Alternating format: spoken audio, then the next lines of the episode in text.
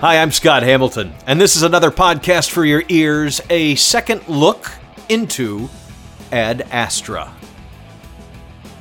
There are going to be some spoilers. I'm not going to give the whole movie away, but I have to talk about some of the things that happened. So if you want a review, I reviewed this when I saw it in the theater last year. Just scroll on down to another podcast. You can find a spoiler free review. This is going to be for people who may have seen it and didn't like it, people who tried to watch it and fell asleep, one of my friends said, or people who haven't seen it yet but aren't worried about the spoilers and need to be convinced. So, that being said, Ad Astra is a movie I saw in the theater twice and finally bought on 4K Blu ray when it went on sale and watched it again. I've also watched it one time on streaming. I get more out of this movie every time, and let me tell you why.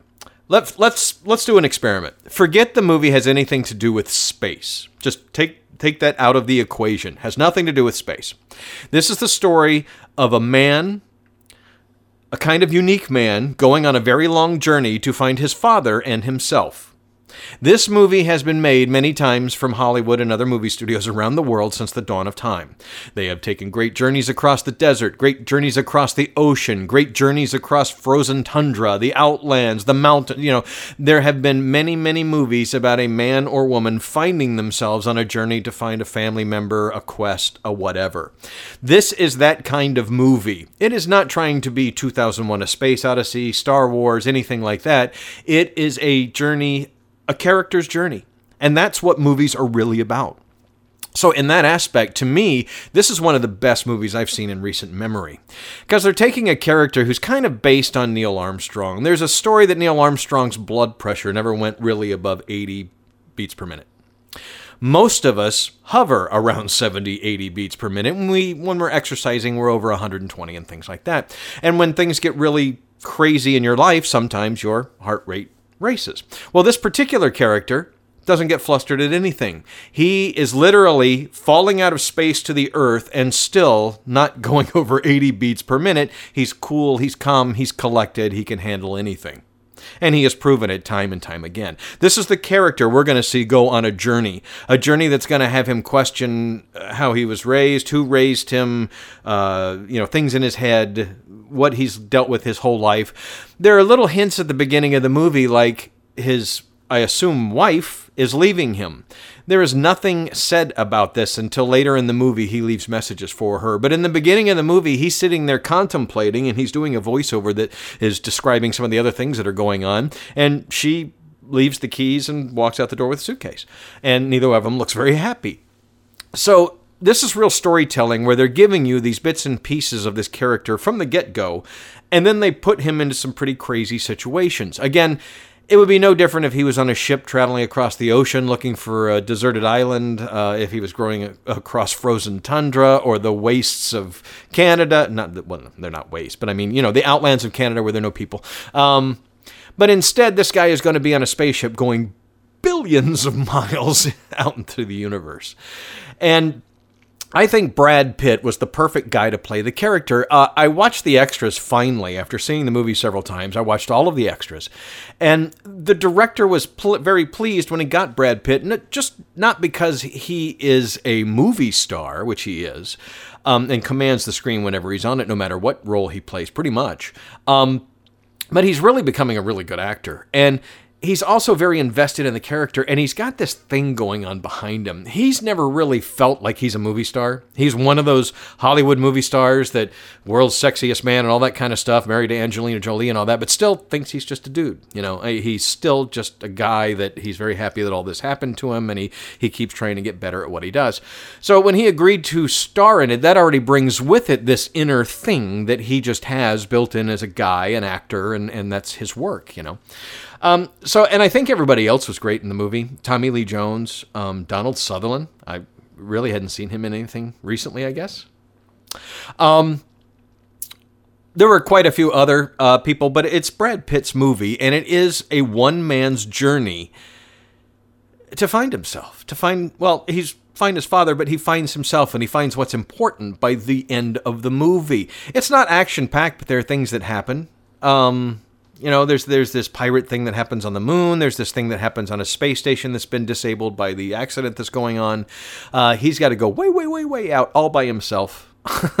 and and it's terrifying to go that far out into space. To me, um, as someone who's an avid scuba diver and a huge fan of space stuff, um, I've been pretty deep, over hundred feet down, and things have gotten dark. And I've been where there's no bottom anywhere within a thousand, two thousand feet, and so I felt a, a touch of that kind of abyss feeling that must be when you're out in the middle of space and there's literally nothing out there, not even air. Um, I can only imagine. Uh, so the movie probably weighs a little bit heavier on me because of that. Because I've always wondered what those astronauts thought when there's like two of them in the capsule. There's one, you know, one guy out there in the mass of nothing. There's literally nothing out there, and anything could happen. That I mean, it's a, it's a very rare chance you're going to get home anytime you go up there. So kudos to all the astronauts. I've always respected them. So that adds another layer to the movie. But I think most people get turned off. Well, not most people, but some people who just look at, I don't like sci fi.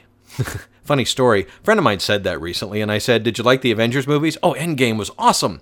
Yes, the time travel movie with aliens. No sci fi there.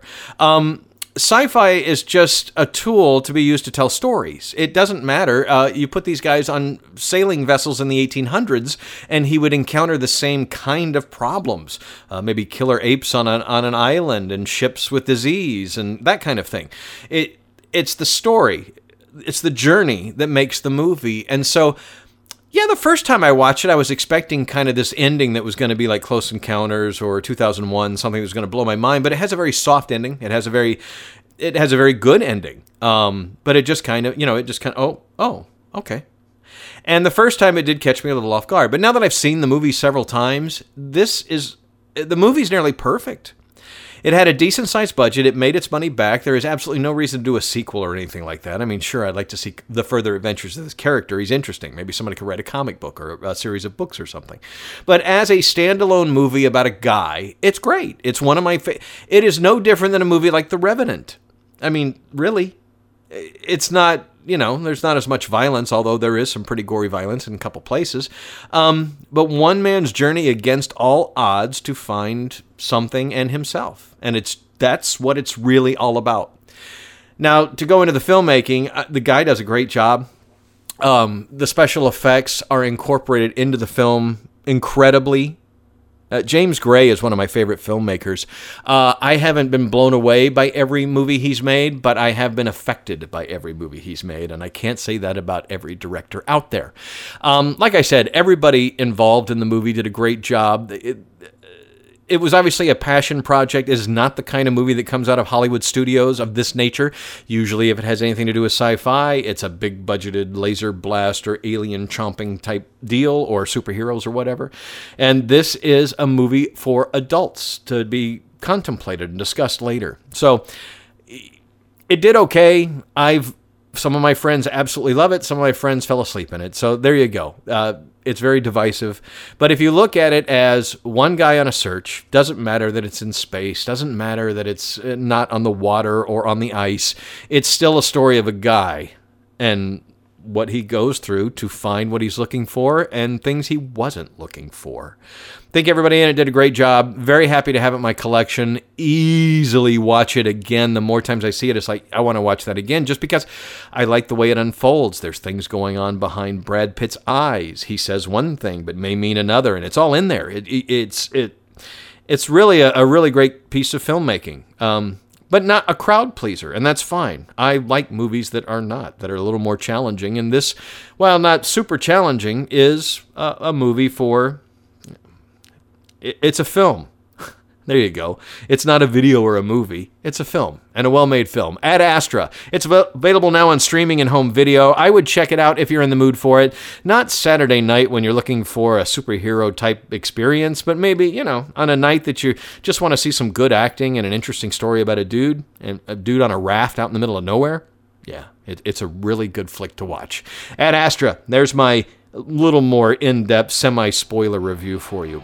I'm Scott Hamilton. I'm Rockfile. Going to be moving the Rockfile radio studio here shortly. Uh, within the next week, the radio stations will be off for a few hours, but they will be back up on the same day. Um, and I hope to be able to better move things into YouTube going forward.